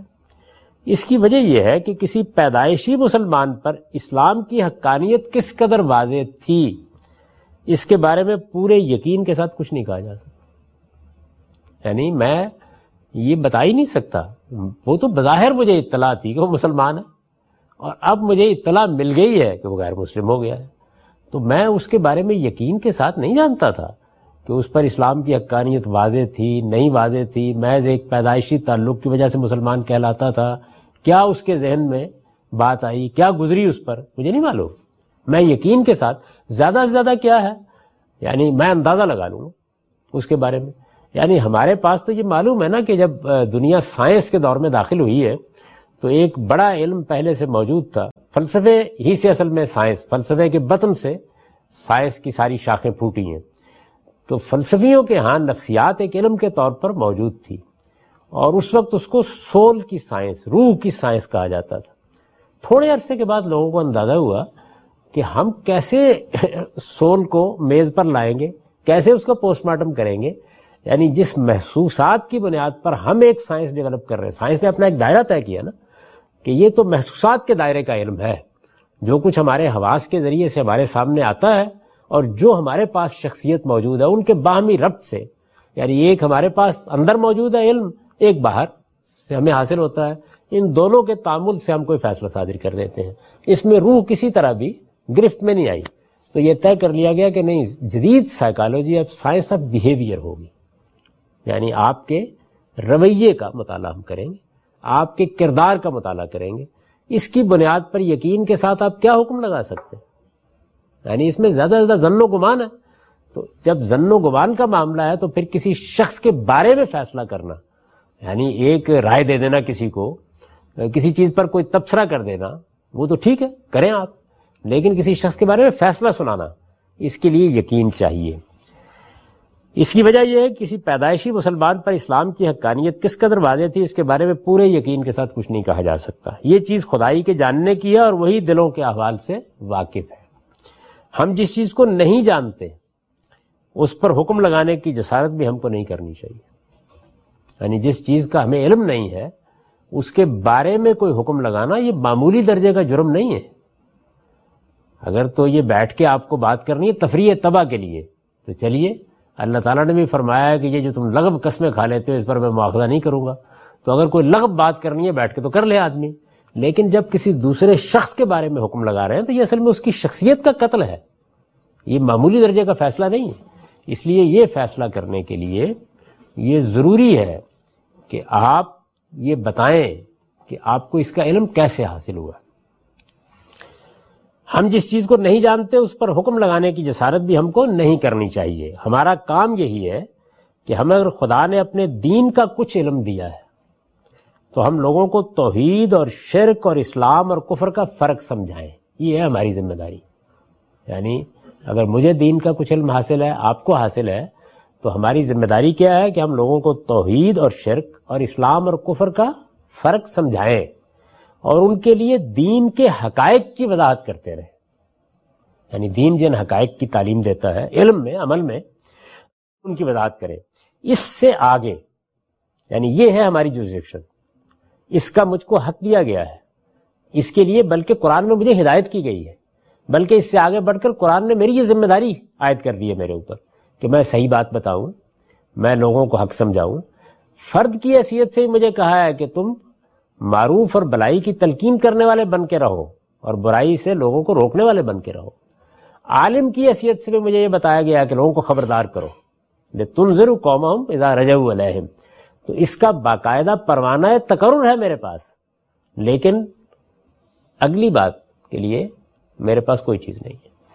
اس سے آگے لوگوں کے کفر و ایمان اور ان کے لیے جنت اور جہنم کے فیصلے کرنا ہمارا کام نہیں یعنی میں نے اس میں بات کرتے کرتے اگلی بات بھی کر دی یعنی اس دنیا میں یہ فیصلہ کرنا کہ فلاں کافر ہے اور فلاں مومن ہے، اور آگے یہ فیصلہ کرنا کہ یہ جنت میں جائے گا، یہ جہنم میں جائے گا۔ نہیں، دونوں ہی کا میرے پاس اختیار نہیں دونوں کے لیے کوئی اتھارٹی مجھے نہیں دی گئی۔ یہ خدا کا کام ہے۔ یہ خدا کا کام ہے اور اسے خدا ہی کے سپرد رہنا چاہیے۔ یعنی آفیت اسی میں ہے کہ جو خدا کا کام ہے اسے خدائی کے سپرد رکھیے، اس میں آگے نہ بڑھیے۔ یہ دو مسئلے تھے۔ اس کے بعد ان لوگوں کا معاملہ ہے جو مسلمان ہیں، جس کو میں پہلے بیان کر چکا۔ اس کے بعد ان لوگوں کا معاملہ ہے جو مسلمان ہیں۔ اپنے مسلمان ہونے کا اقرار بلکہ اس پر اصرار کرتے ہیں۔ یہ کم و بیش وہی بات ہے جو اس سے پہلے بیان ہو چکی۔ مگر کوئی ایسا عقیدہ یا عمل اختیار کر لیتے ہیں جو عام طور پر اسلام کی تعلیمات کے منافی سمجھا جاتا ہے۔ یعنی یہاں میں نے پہلی دونوں چیزیں جو ہیں ان کا ذکر نہیں کیا۔ اس لیے کہ اس میں اب مزید توضیع کی ضرورت نہیں ہے۔ کسی عالم نے کہہ دیا، علماء نے کہہ دیا۔ نہیں، عام طور پر اسلام کی تعلیمات کے منافی سمجھا جاتا ہے۔ ایسا عقیدہ عمل اختیار کر لیتے یہ تو آخری انتہا ہے نا۔ اگر معاملہ اس میں واضح ہو گیا تو گویا پہلی صورتوں کے بارے میں تو آپ سے آپ واضح ہے۔ اس کے بعد ان لوگوں کا معاملہ ہے جو مسلمان ہیں، اپنے مسلمان ہونے کا اقرار، بلکہ اس پر اصرار کرتے ہیں، مگر کوئی ایسا عقیدہ یا عمل اختیار کر لیتے ہیں جو عام طور پر اسلام کی تعلیمات کے منافی سمجھا جاتا ہے۔ یا کسی آیت یا حدیث کی کوئی ایسی تعویل اختیار کر لیتے ہیں۔ تعویل اختیار کر لیتے ہیں۔ یعنی کہتے ہیں اس آیت کا مطلب میرے نزدیک یہ ہے۔ اس حدیث کے معنی میرے نزدیک یہ ہے۔ یا کسی آیت یا حدیث کی کوئی ایسی تعویل اختیار کر لیتے ہیں جسے کوئی عالم یا علماء یا دوسرے تمام مسلمان بالکل غلط سمجھتے ہیں۔ یہ بات میں اس سے پہلے بیان کر چکا ہوں۔ یہاں میں نے اس کی توضیع مزید کے لیے اب مثالیں دے دی تاکہ واقع میں آ کے بات سمجھ میں آ جائے۔ مثلا، اور یہ مثالیں بہت نازک مثالیں ہیں۔ یہ دی ہی اس لیے گئی ہیں تاکہ جو میں کہنا چاہ رہا ہوں وہ آخری درجے میں واضح ہو جائے۔ یعنی اس کے بعد کوئی ابہام باقی نہ رہے۔ ایک مرتبہ پھر دیکھ لیجیے یہ کیا بات ہو رہی ہے۔ بات یہ ہو رہی ہے کہ کسی نے کوئی ایسا یعنی مسلمان ہے آدمی، مسلمان ہونے کا اقرار کرتا ہے، بلکہ اس پہ اصرار کرتا ہے، فرد ہے یا کوئی گروہ ہے، مگر کوئی ایسا عقیدہ یا عمل اختیار کر لیتا ہے جو عام طور پر اسلام کی تعلیمات کے منافی سمجھا جاتا ہے۔ عام طور پر یعنی ایک جنرل کنسنسز ہے۔ بالعموم لوگ کہتے ہیں کہ یہ بات تو کوئی مسلمان نہیں مان سکتا۔ یا کسی آیت یا حدیث کی کوئی ایسی تعویل اختیار کر لیتا ہے جسے کوئی عالم یا علماء یا دوسرے تمام مسلمان بالکل غلط سمجھتے بالکل غلط سمجھتے ہیں۔ یعنی اس کے بارے میں کوئی ابہام نہیں ہے لوگوں کے ذہن میں، لیکن کر لیتا ہے۔ تو اب ظاہر ہے کہ اس کی مثالیں دینی چاہیے نا۔ بظاہر جب میں یہ بات کہوں گا تو آپ کہیں کہ ہوگا کوئی دنیا میں شخص۔ اب ذرا سنیے دل تھام کے کون کون لوگ ہیں۔ مثلا امام غزالی اور شاہ ولی اللہ، جیسے بزرگوں کا یہ عقیدہ کہ توحید کا منتہائے کمال وحدت الوجود ہے۔ یعنی یہ اب کوئی معمولی درجے کے لوگ نہیں ہیں۔ امام غزالی اور شاہ ولی اللہ، یہ دونوں بزرگ ایک انتہا پر کھڑا ہے، ایک ابتدا میں کھڑا ہے۔ اس وقت مسلمانوں کے ہاں دین کی جو تعبیر اور میں اس کا ذکر کر چکا ہوں تفصیلی طور پر تمہیدی مباحث میں، دین کی جو تعبیر زیادہ تر رائج ہے، بلکہ کہا جا سکتا ہے کہ ستر اسی فیصد مسلمان دنیا بھر میں اسی تعبیر کو دین کی صحیح تعبیر مانتے ہیں۔ یہ تعبیر کن لوگوں نے ترتیب دی ہے؟ کنہوں نے اس کو ایک علمی چیز بنایا ہے؟ تعبیر بنایا ہے؟ وہ امام غزالی اور شاہ ولی اللہ۔ یعنی کوئی معمولی درجے کے لوگ نہیں ہیں۔ اگر آپ کو میں نے کئی بار یہ عرض کیا ہے کہ یہ جاننا ہو کہ اسلام کیا ہے، اور آپ یہ جاننا چاہتے ہوں کہ اسلام کیا ہے کو اس چودہ پندرہ صدیوں میں اس کے اہل علم نے کیسے سمجھا ہے؟ تو آپ سب سے پہلے جس کتاب کا انتخاب کریں گے وہ غزالی کی حیا العلوم ہے۔ یا اسی کا خلاصہ جو انہوں نے کر دیا ہے کیمیائے سعادت۔ آپ اگر آخری دور کی کوئی چیز منتخب کرنا چاہیں گے تو شاہ ولی اللہ کی حجت البالغ ہے۔ یعنی یہ دونوں کتابیں اس تعبیر کو آخری درجے میں بیان کر دیتی ہمارے ہاں علم کلام سے کیا اثرات ہوئے، فلسفے اور متکلمین کے کام نے کیا صورتیں پیدا کی صوفیانہ مذاہب نے کیا شکل پیدا کی، اس ساری کشمکش میں دین کو کیسے دیکھا جائے؟ تو یہ ان دونوں بزرگوں سے آپ کو ملتا ہے۔ ان دونوں کا یہ عقیدہ ہے کہ توحید کا منتہائے کمال بحث الوجود ہے۔ قرآن مجید میں تو ایسی کوئی بات نہیں، بیان ہوئی۔ ظاہر ہے کہ نہیں، جو بات ہم سمجھ رہے ہیں، وہ قرآن کی بات ہے۔ یہی کہیں گے نا۔ یعنی میں نے بھی اسلام اور تصوف کے زیر عنوان برہان میں جب اپنا نقطہ نظر بیان کیا تو یہ بتا دیا کہ قرآن مجید تو توحید کا علم بردار ہے، وہ وحت الوجود کا علم بردار نہیں ہے۔ اب آپ یوں سمجھ لیجیے کہ یہ غزالی ہے، یہ شاہ ولی اللہ ہے۔ وہ بالکل وضاحت کے ساتھ یہ کہہ رہے ہیں کہ توحید اپنے منتہائے کمال، بلکہ خواص کی توحید ہے ہی وحت الوجود۔ بہت صاف طریقے سے کہہ رہے ہیں۔ آپ کو ان کے اقتباسات دیکھنے ہوں، وہ کیسے یہ بات کہتے ہیں، کیا دلائل دیتے ہیں، تو اس میں میرے اس مضمون میں دیکھ لیجیے، اس میں میں نے بے کم و کاست ان کی عبارتیں نقل کر دی ہیں۔ اور اس وقت تک یعنی اس مضمون کو لکھے ہوئے اب کوئی پچیس تیس سال ہو گئے ہوں گے، کسی نے اس کو چیلنج نہیں کیا کہ میں نے ان کی طرف کسی غلط بات کی نسبت کر دی۔ اس لیے کہ انہیں کے الفاظ ہیں، اس کا ترجمہ کر دیا، بس کسی سوا کچھ نہیں تو یہ دونوں بزرگ اس درجے کے بزرگ ہیں۔ ان کے عالم اسلام پر اس درجے کے اثرات ہیں۔ ان کی کتابوں کو یہ حیثیت حاصل ہے۔ ان کا عقیدہ یہ ہے کہ توحید کا منتہا کمال بحث الوجود ہے۔ اب میں نے یہ عرض کیا تھا کہ کوئی عالم یا علماء،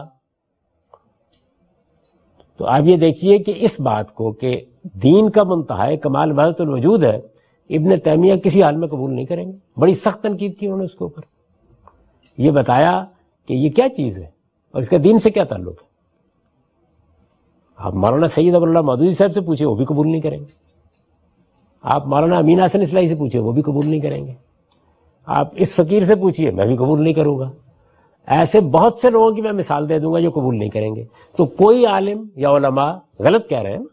اب سوال یہ نہیں ہے کہ وہ کس درجے کے ہیں یا کس درجے کے ہیں۔ کہنے والوں نے کہہ دیا۔ جب یہ بات کہہ دی گئی تو ایک مثال ہو گئی۔ یا محی الدین ابن عربی کا یہ نظریہ اب یہ دوسری مثال دیکھیے، یہاں توحید تھی۔ یعنی لوگ بھی کسی معمولی درجے کے نہیں ہیں، اور جو بات کہی جا رہی ہے، وہ بھی کوئی فرعی مسئلہ نہیں ہے۔ وہ مسئلہ کیا ہے؟ جس پر میرے اور آپ کے ایمان کا انحصار ہے۔ یعنی اگر کوئی آدمی یہ کہے کہ اسلام کا تعارف کراؤ، تو کیا کہیں گے؟ دین توحید ہے۔ یعنی یہی چیز ہے نا۔ یہ گویا خلاصہ ہے دین کا۔ آپ کو اگر یہ بیان کرنا ہو کہ میرا دین کیا ہے اور اس کا میں سر عنوان کوئی چیز بیان کروں، تو میں کہوں گا لا الہ الا اللہ۔ اللہ کے سوا کوئی الہ نہیں ہے۔ اس معاملے میں یہ اختلاف سامنے آ گیا۔ اور وہ کچھ آیتوں کی تعویل کر رہے ہیں، کچھ حدیثوں کا مدعا بیان کر رہے ہیں، کچھ دلائل دے رہے ہیں، یہی کر رہے ہیں نا وہاں پہ۔ دوسری مثال، یا محی الدین ابن عربی کا یہ نظریہ۔ محی الدین ابن عربی وہ ہے جن کو ہمارے پرانے حلقوں میں شیخ اکبر کہا جاتا ہے، سب سے بڑا شیخ۔ بڑے غیر معمولی اثرات ہیں ان کے۔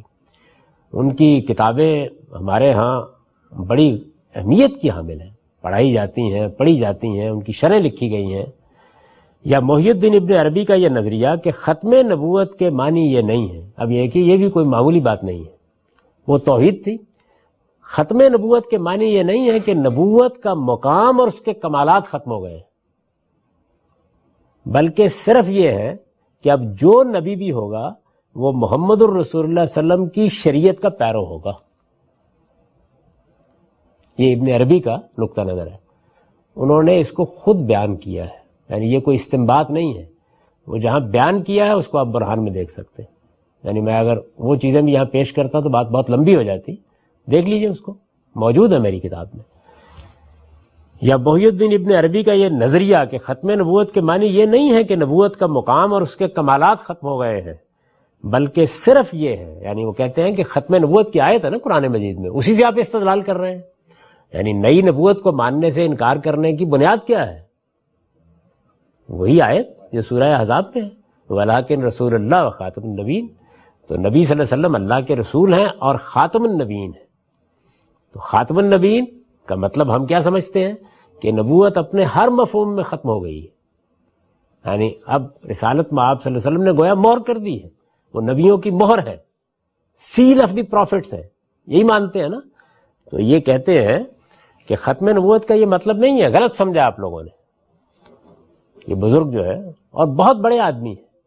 یعنی مسلمانوں کے ہاں شیخ اکبر کہا جاتا ہے ان کو۔ ختم نبوت کے معنی یہ نہیں ہے کہ نبوت کا مقام اور اس کے کمالات ختم ہو گئے ہیں، بلکہ صرف یہ ہے کہ اب جو نبی بھی ہوگا، وہ محمد الرسول اللہ صلی اللہ علیہ وسلم کی شریعت کا پیرو ہوگا۔ یعنی نبوت آ سکتی ہے، نبوت کا مقام بھی حاصل ہو سکتا ہے، نبوت کے کمالات بھی حاصل ہو سکتے ہیں۔ بس یہ ہے کہ اب وہ شخص محمد الرسول اللہ علیہ وسلم کی شریعت کو مانے گا۔ اس میں کوئی ترمیم، تغیر، اضافہ، کمی بیشی نہیں کر سکتا۔ نبی آ جائے گا۔ اس کے بعد، یا اہل تشیع کا یہ نقطہ نظر۔ شیعہ حضرات کا، کہ مسلمانوں کا حکمران بھی معمور من اللہ ہوتا ہے۔ یعنی وہ یہ کہتے ہیں کہ مسلمانوں کا حکمران میرا آپ کا منتخب کردہ نہیں ہو سکتا، وہ بھی معمور من اللہ ہوتا ہے۔ اللہ کی طرف سے مقرر کیا گیا ہوتا ہے، جسے امام کہا جاتا ہے۔ اور نبی صلی اللہ علیہ وسلم کے بعد اس منصب کے لیے سیدنا علی رضی اللہ عنہ کا تقرر اسی اصول کے مطابق خود اللہ تعالیٰ کی طرف سے کر دیا گیا تھا، جسے قبول نہیں کیا گیا۔ یہ ان کا نقطہ نظر یعنی یہ جو میں نے ان کی نسبت سے نقطہ نظر بیان کیا ہے، بغیر بے کم و کاس بیان کر دی۔ جیسے کہ ان کے اہل علم کہتے ہیں، عوام جو باتیں کرتے ہیں ان کو چھوڑ دیجیے۔ ان کے جلیل القدر اہل علم، ایک پورا گروہ ہے۔ اس وقت مسلمانوں کا دوسرا بڑا گروہ ہے۔ یعنی دو ملکوں میں تو حکومتیں قائم ہیں ان کی۔ اتنی بڑی تعداد میں لوگ ہیں، وہ کیا نقطۂ نظر رکھتے ہیں کہ مسلمانوں کا حکمران بھی معمور من اللہ ہوتا ہے۔ مسلمانوں کو اپنا حکمران خود منتخب کرنے کا حق نہیں ہے۔ کوئی شخص مسلمانوں کا حکمران اپنی مرضی سے یا ان کی مرضی سے نہیں بن سکتا۔ اس کو معمور من اللہ ہونا چاہیے اور اس کے لیے اللہ تعالی کا قائم کردہ منصب امامت ہے۔ یعنی جیسے اللہ تعالیٰ نبوت دیتے ہیں، ایسے ہی امامت دیتے ہیں۔ یہاں اس کی مزید تفصیل کا موقع نہیں ہے۔ اس کے لیے بھی آسٹریلیا میں میں نے شیعہ نقطہ نظر کی جو توضیحات کی ہیں، ان کو آپ دیکھ سکتے ہیں۔ اور نبی صلی اللہ علیہ وسلم کے بعد اس منصب کے لیے سیدنا علی رضی یعنی صرف اتنا نہیں کہ وہ اس کو نظری طور پر بات کر رہے ہیں۔ وہ کہتے ہیں، نہیں، اللہ تعالیٰ کی طرف سے سیدنا علی رضی اللہ عنہ کو نبی صلی اللہ علیہ وسلم کے بعد اسی اصول کے مطابق مقرر کر دیا گیا تھا۔ خود اللہ تعالیٰ کی طرف سے اسی اصول کے مطابق ان کا تقرر کر دیا گیا تھا، جسے قبول نہیں کیا گیا۔ یعنی یہ پوری بات ایک مسلمانوں کا بہت بڑا گروہ مانتا ہے۔ یا علامہ اقبال، جیسے جلیل القدر مفکر کی یہ رائے کہ جنت اور دوزخ مقامات نہیں بلکہ احوال ہے اب یہ دیکھیے کہ اس میں میں نے یہ نہیں کیا کہ گرے پڑے لوگوں کی بات بیان کرتی ہے۔ یعنی یہ سب کے سب، اس مسلمان امت کے اساتین ہیں۔ اپنی اپنی جگہ، ان میں سے ہر شخص اہل تشیعوں میں بھی جن لوگوں کی طرف اس نقطہ نظر کی نسبت کی جاتی ہے، وہ بڑے علماء ہیں۔ بہت جلیل القدر علماء ہیں ان کے۔ تو یہ میں نے چند مثالیں دے دی میرا خیال ہے کہ یہ کفایت کرتی ہیں یہ بتانے کے لیے کہ کیسے کیسے نقطۂ نظر ہو سکتے ہیں۔ عام طور پر لوگوں کو معلوم نہیں ہوتا۔ یا علامہ اقبال جیسے جلیل القدر مفکر کی یہ رائے کہ جنت اور دوزخ مقامات نہیں بلکہ احوال ہے یعنی یہ کوئی جگہ نہیں ہے۔ جیسے یہ دنیا میں آپ کو لاہور اور کوالمپور نظر آ رہا ہے۔ یہ ایک ذہنی نفسیاتی احوال ہے جو گزریں گے آپ کے ساتھ۔ یہ رائے کہ جنت اور دوزخ مقامات نہیں بلکہ احوال ہے یہ مثالیں دے کر میں نے لکھا ہے۔ یہ اور اس نوعیت کے تمام نظریات و عقائد۔ یعنی یہ تو چند مثالیں ہیں اور آخری درجے کی مثالیں جو میں نے دے دی ہیں۔ یہ اور اس نوعیت کے تمام نظریات و عقائد غلط قرار دیے جا سکتے ہیں۔ انہیں ضلالت اور گمراہی بھی کہا جا سکتا ہے۔ یعنی آپ کو حق ہے، کہیں۔ یہ اور اس نوعیت کے تمام نظریات و عقائد غلط قرار دیے جا سکتے ہیں۔ انہیں ضلالت اور گمراہی بھی کہا جا سکتا ہے۔ لیکن ان کے حاملین چونکہ قرآن و حدیثی سے استدلال کر رہے ہوتے ہیں۔ یعنی شاہ ولی اللہ، امام غزالی محی الدین ابن عربی، اسی طرح اہل تشیعوں کے بڑے بڑے علماء، خود علامہ اقبال بھی۔ آپ دیکھ لیجیے ریکنسٹرکشن ویژ تھاٹ ان اسلام میں جہاں انہوں نے یہ نظریہ بیان کیا ہے، وہاں سورہ نبا کی آیت سے اس کے حق میں دلیل دی ہے۔ یعنی جب کوئی مسلمان عالم یا مسلمان مفکر بات کرے گا تو ایسی تو نہیں کر دے گا نا۔ اس کے لیے کوئی دلیل دے گا۔ یہ اور اس نوعیت کے تمام نظریات و عقائد غلط قرار دیے جا سکتے ہیں، انہیں ضلالت اور گمراہی بھی کہا جا سکتا ہے، لیکن ان کے حاملین یعنی خواہ و شاہ ولی اللہ ہوں، خواہ و غزالی ہوں، خواہ و محی الدین ابن عربی ہوں، خواہ و اہل تشیع کے بڑے بڑے علماء ہوں یا علامہ اقبال جیسا مفکر ہو یہ اور اس نوعیت کے تمام نظریات و عقائد غلط قرار دیے جا سکتے ہیں، انہیں ضلالت اور گمراہی بھی کہا جا سکتا ہے۔ آپ کہیں گمراہی ہے؟ یہ ضلالت عربی کا ضلالت ہے، اردو کا نہیں ہے۔ اس کا مطلب گمراہی۔ بھٹک گیا آدمی۔ لیکن ان کے حاملین چونکہ قرآن و حدیث ہی سے استدلال کر رہے ہوتے ہیں، اس لیے انہیں غیر مسلم یا کافر قرار نہیں دیا جا سکتا۔ یعنی آپ دیکھیے، میں دونوں چیزوں کی نفی کر رہا ہوں۔ وہاں تو یہ تھا کہ فلاں کو غیر مسلم کہا جا سکتا ہے۔ نہ غیر مسلم کہہ سکتے ہیں، نہ کافر۔ ان نظریات و عقائد کے بارے میں خدا کا فیصلہ کیا ہے، اس کے لیے قیامت کا انتظار کرنا چاہیے۔ دنیا میں ان کے حاملین اپنے اقرار کے مطابق مسلمان ہیں، مسلمان سمجھے جائیں گے اور ان کے ساتھ تمام معاملات اسی طریقے سے ہوں گے جس طرح مسلمانوں کی جماعت کے ایک فرد کے ساتھ کیے جاتے ہیں۔ علماء کا حق ہے، ان کی غلطی ان پر واضح کریں، انہیں صحیح بات کے قبول کرنے کی دعوت دیں۔ ان کے نظریات و عقائد میں کوئی چیز شرک ہے تو اسے شرک اور کفر ہے تو اسے کفر کہیں اور لوگوں کو بھی اس پر متنبع کریں۔ مگر ان کے متعلق یہ فیصلہ کہ وہ مسلمان نہیں رہے یا انہیں مسلمانوں کی جماعت سے الگ کر دینا چاہیے، اس کا حق کسی کو بھی حاصل نہیں ہے۔ اس لیے کہ یہ حق خدا ہی دے سکتا تھا اور قرآن و حدیث سے واقف ہر شخص جانتا ہے کہ اس نے یہ حق کسی کو نہیں دیا۔ یہ کم و بیش وہی عبارت ہے جو اس سے پہلے آپ دوسری جگہ بھی سن چکے ہیں۔ اس کے ساتھ میرا موقف اس معاملے میں بالکل واضح ہو جاتا۔ ہے یعنی دو لفظوں میں بات یہ ہے کہ نہ کسی کو، خواہ وہ مسیحی ہے، کافر قرار دینے کا آپ کو حق ہے، نہ کسی مسلمان کے اسلام چھوڑ دینے کے بعد آپ اسے کافر کہہ سکتے ہیں۔ اور اگر کوئی شخص اپنے آپ کو مسلمان کہتا ہے، اس کے مطلب اس کے معنی جانتے ہیں؟ یعنی یہ اس نے فیصلہ کرنا ہے کہ وہ کیا کہلوانا چاہتا ہے۔ وہ کہتا ہے، میں مسلمان ہوں۔ تو آپ کو کوئی حق نہیں۔ لیکن اس کی غلطی وہ ان بڑے سے بڑے لوگوں کی غلطی بھی اگر ہے تو ہم بتائیں گے کہ یہ غلطی ہے۔ ہم بتائیں گے کہ اس کو ہم نہیں مانتے۔ ہم کہیں گے کہ اس میں ہمیں یہ اعتراض ہے۔ اس نقطے سے متعلق جو کچھ مجھے عرض کرنا تھا وہ میں نے عرض کر دیا۔ اب آپ اس پر کوئی سوالات کرنا چاہتے ہیں تو کر لیجیے۔ اس سے پہلے کہ بحث کو آگے بڑھایا جائے۔ صاحب، اگر کسی دنیاوی اتھارٹی کو یہ فیصلہ کرنا پڑ جائے مثال کے طور پر جیسے احمدیوں کے کیس میں نکاح کا جو مقدمہ ہوا تھا کہ کوئی مسلم ہے یا غیر مسلم ہے، تو اس اتھارٹی کو کسی طرح سے یہ حق حاصل ہو سکتا ہے کہ وہ یہ فیصلہ کرے اور اس صورت میں کیا کیا جائے گا؟ پوری دنیا میں کوئی ایسی صورت پیدا ہو میں نے تو ایک سادہ سوال اٹھا دیا ہے اور وہ یہ ہے کہ جو بھی اتھارٹی ہے یعنی بحثیت فرد میں ہوں، کوئی عالم ہے، بڑے سے بڑا عالم ہے کوئی مسلمانوں کے اندر اتنا بڑا عالم ہے کہ اسے امام کا درجہ حاصل ہے، مسلمانوں کی کوئی حکومت ہے، کسی عدالت میں بیٹھا ہوا کوئی شخص ہے، جو بھی کہتا ہے کہ مجھے یہ فیصلہ کرنے کا حق ہے، اسے دلیل دینی چاہیے۔ یہ بتانا چاہیے کہ یہ اتھارٹی اس کو کیسے حاصل ہے۔ جس وقت ایک جج اپنے منصب پر بیٹھتا ہے، تو جج کو کوئی مطلق اختیار حاصل نہیں ہوتا، کسی شخص کے جج ہونے کے یہ معنی نہیں ہے۔ جج قانون کا نفاذ کرتا ہے۔ اسے بتانا پڑتا ہے کہ جس قانون کا وہ دوسروں پر نفاذ کر رہا ہے، وہ قانون کہاں ہے؟ قرآن میں ہے، حدیث میں ہے، کہاں ہے وہ قانون؟ اب ظاہر قانون جہاں بھی ہوگا، پہلے اس قانون کی اتھارٹی مانی جائے گی۔ تو یہاں پر بھی اگر کوئی قانون سازی کرنی ہے، تو قانون ساز ادارے کو۔ اور اگر آپ نے عدالت ہی میں جانا ہے، تو اس کو بتانا پڑے گا۔ تو میں یہ عرض کر رہا ہوں کہ اس کا اختیار کسی کے پاس ہے نہیں۔ یہ اتھارٹی اللہ تعالیٰ نے نہیں دی۔ اس وجہ سے ہر جج کو یہی کہنا چاہیے کہ یہ معاملہ میری جسڈکشن میں نہیں ہے۔ آپ جانتے ہیں نا کہ عدالت میں سب سے پہلے یہ سوال ہوتا ہے کہ آج جناب کی جسڈکشن کیا ہے؟ آپ کو یہ فیصلہ کرنے کا حق بھی ہے یا نہیں؟ بڑا مشہور مقدمہ ہے، آپ جانتے ہیں جنا صاحب نے لڑا تھا۔ ایک مقام پر مسلمانوں کا اور کچھ دوسرے لوگوں کا جھگڑا تھا۔ اور ریاست بھوپال میں وہ مقدمہ وہ لڑنے کے لیے گئے اور کئی دن تک جو دوسرے وکیل تھے مقابل میں وہ بہت نکات چھانٹتے رہے، بہت بحث کرتے رہے۔ جناب صاحب خاموش بیٹھے رہے، بس کبھی کبھی ہیئر لائز دا پوائنٹ یا اس طرح کا کوئی جملہ کہہ دیتے تھے۔ جب کئی دن کی بحث ختم ہوئی اور اٹھے تو انہوں نے پرانی کتاب نکال کے عدالت میں پیش کی انہوں نے کہا کہ دیکھیے، یہ عدالت اس مقدمے کو سننے کا اختیار نہیں رکھتا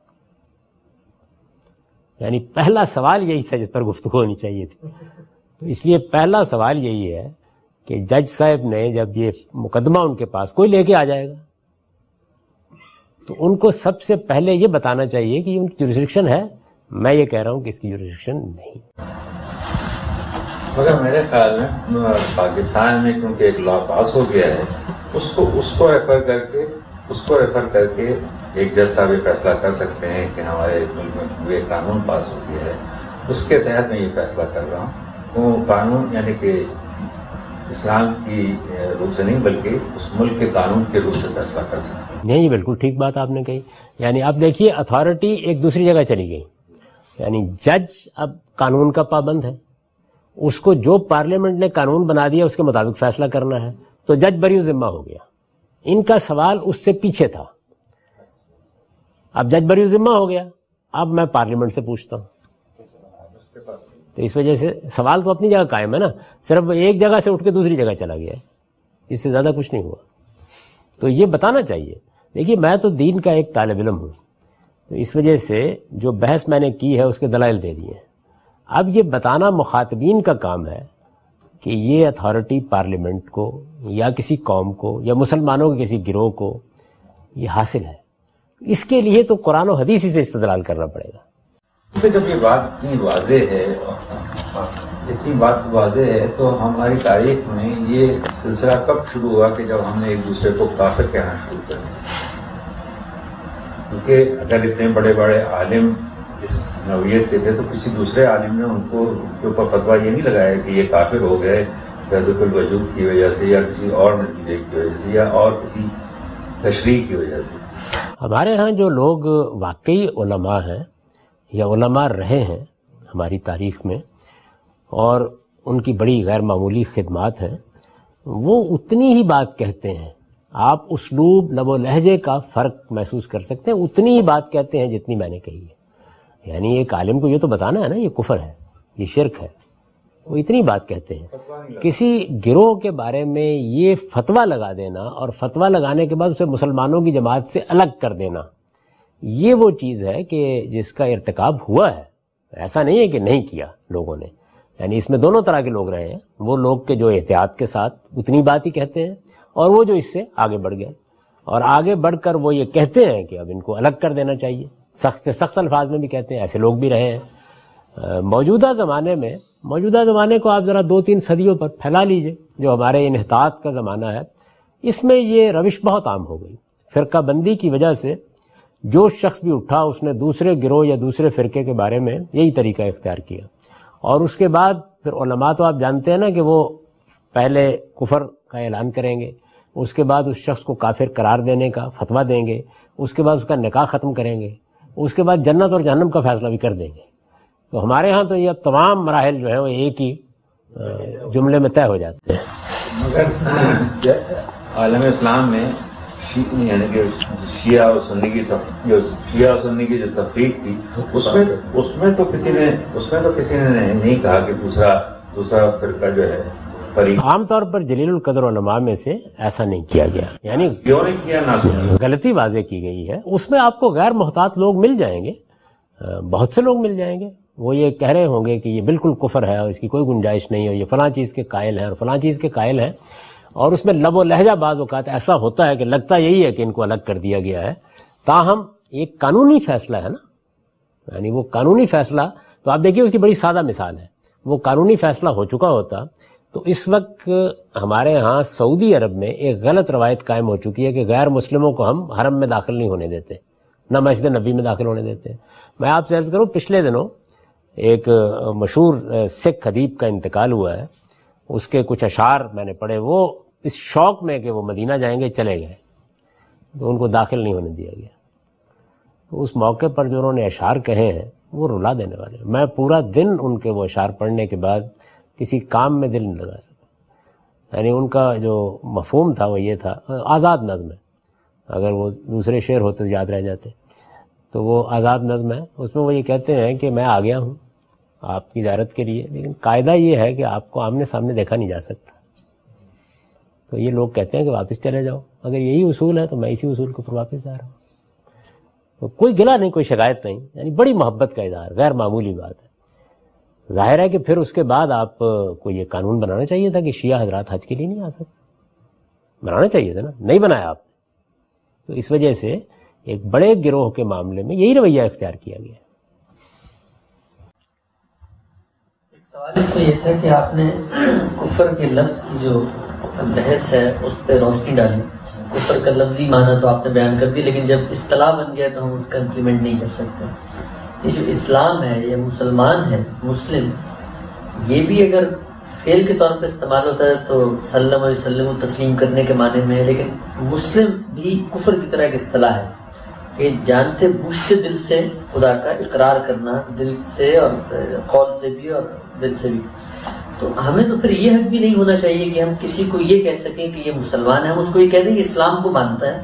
لیکن مسلمان کی اصطلاح بھی اسی طرح ممنوع ہونی چاہیے جیسے کافر کی اصطلاح۔ یہ جو آپ نے تعریف کی ایمان کی تعریف کہ وہ دل کی تصدیق بھی چاہتا ہے اور وہ یہ بھی چاہتا ہے کہ زبان سے اقرار کیا جائے۔ وہ ایمان ہوگا تبھی وہ مسلمان کہلائے گا اس کے بغیر مسلم تو وہ تب کہلائے گا۔ نہیں اسلام اور چیز ہے ایمان اور چیز ہے۔ اسی کو رسالت معاب صلی اللہ علیہ وسلم نے اپنے سوالوں کے جواب میں بھی واضح کیا حدیث جبریل میں۔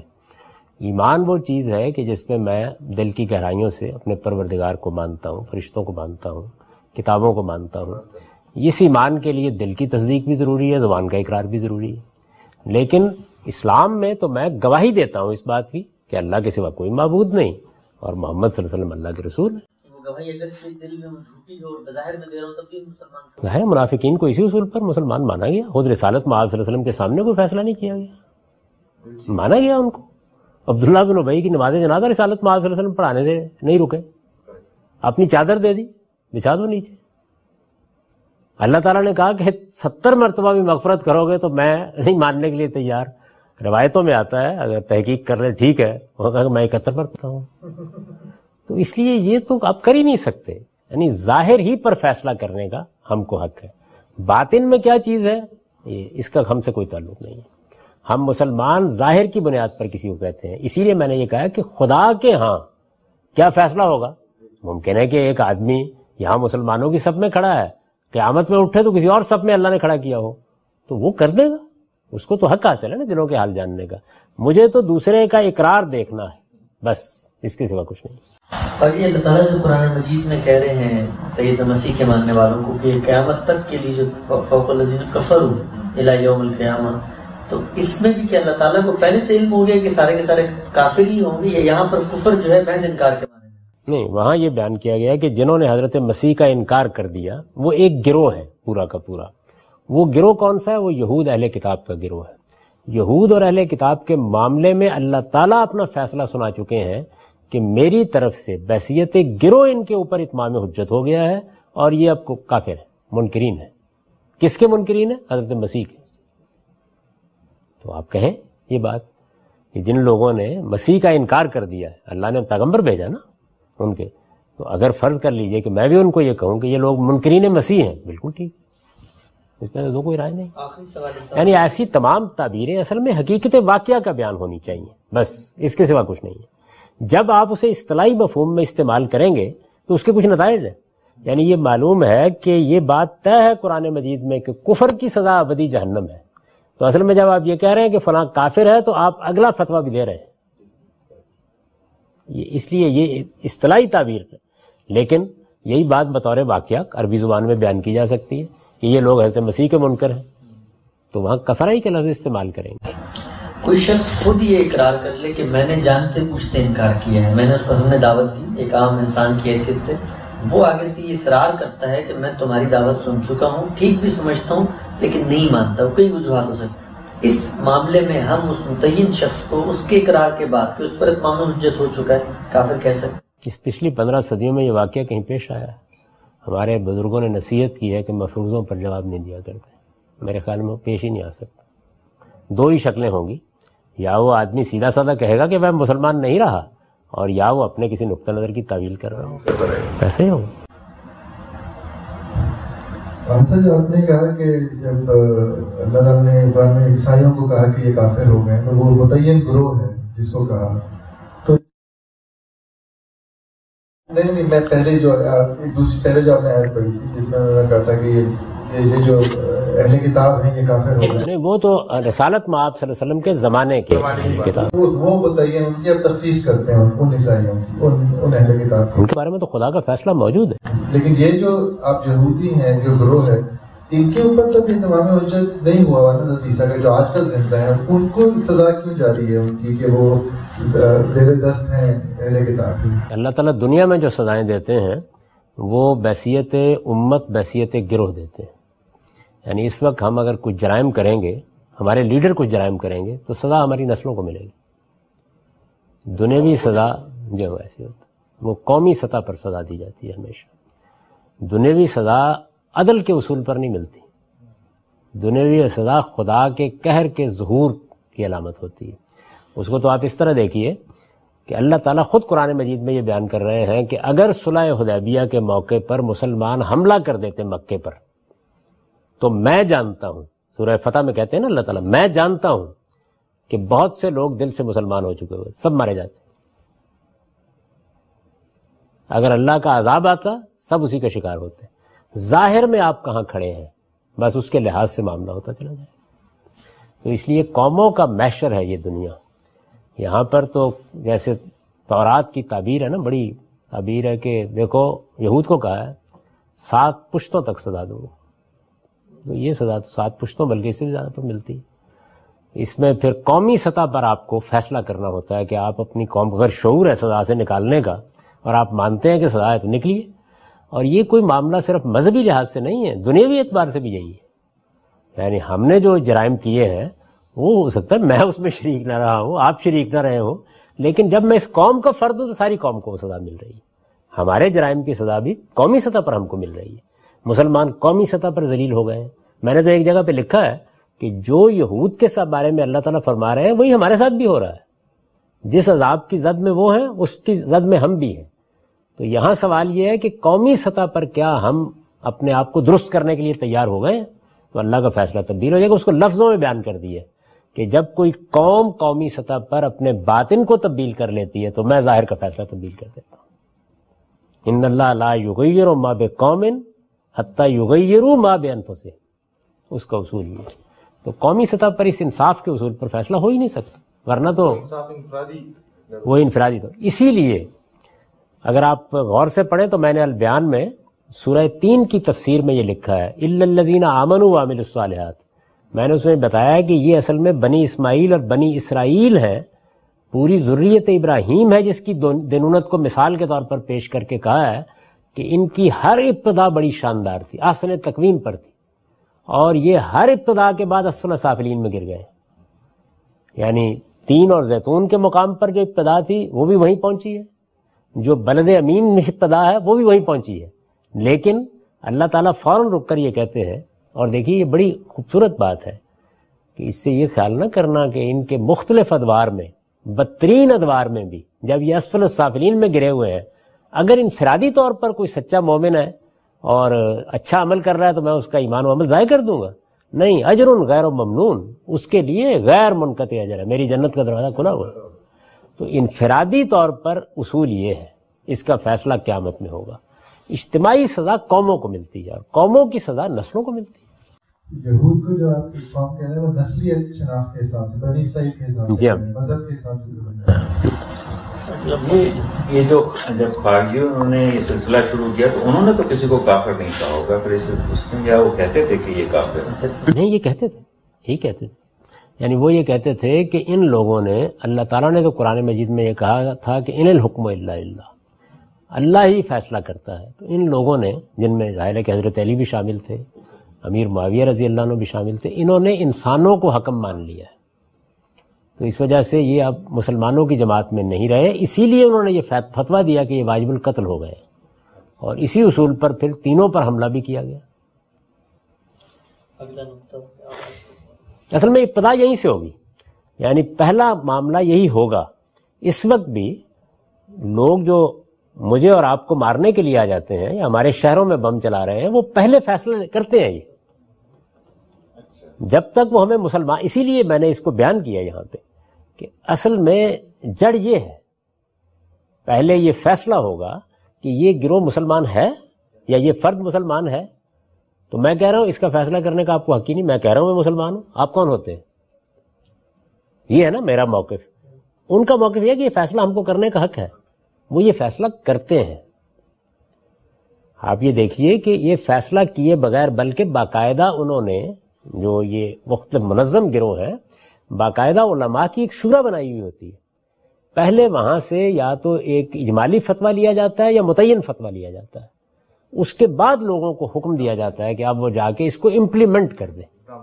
اس کے بغیر نہیں کرتے۔ یعنی جو ہوتا ہے، قانون کے مطابق ہوتا ہے۔ جسٹس کیانی نے یہ کہا تھا نا، کسی خاتون نے کہا کہ جی میں تو آپ کے پاس انصاف لینے کے لیے آئی ہوں، جب وہ پاکستان کی چیف جسٹس تھے۔ ان کا بیوی کسی نے غلط رہنمائی کر دیا آپ کے ہم تو قانون دیتے ہیں، انصاف نہیں دیا کرتے۔ انصاف کے لیے کہیں اور جائیے، قانون ہم دیتے ہیں۔ وہ انشاءاللہ دے دیں گے آپ کو۔ آپ لوگوں کے پاس کوئی اور سوال نہیں رہا۔ تو اس بحث کو پھر مکمل کیا جائے اور اگلی نشست میں ہم انشاءاللہ العزیز شرک، کفر اور ارتداد سے متعلق مزید کچھ توضیحات کریں گے۔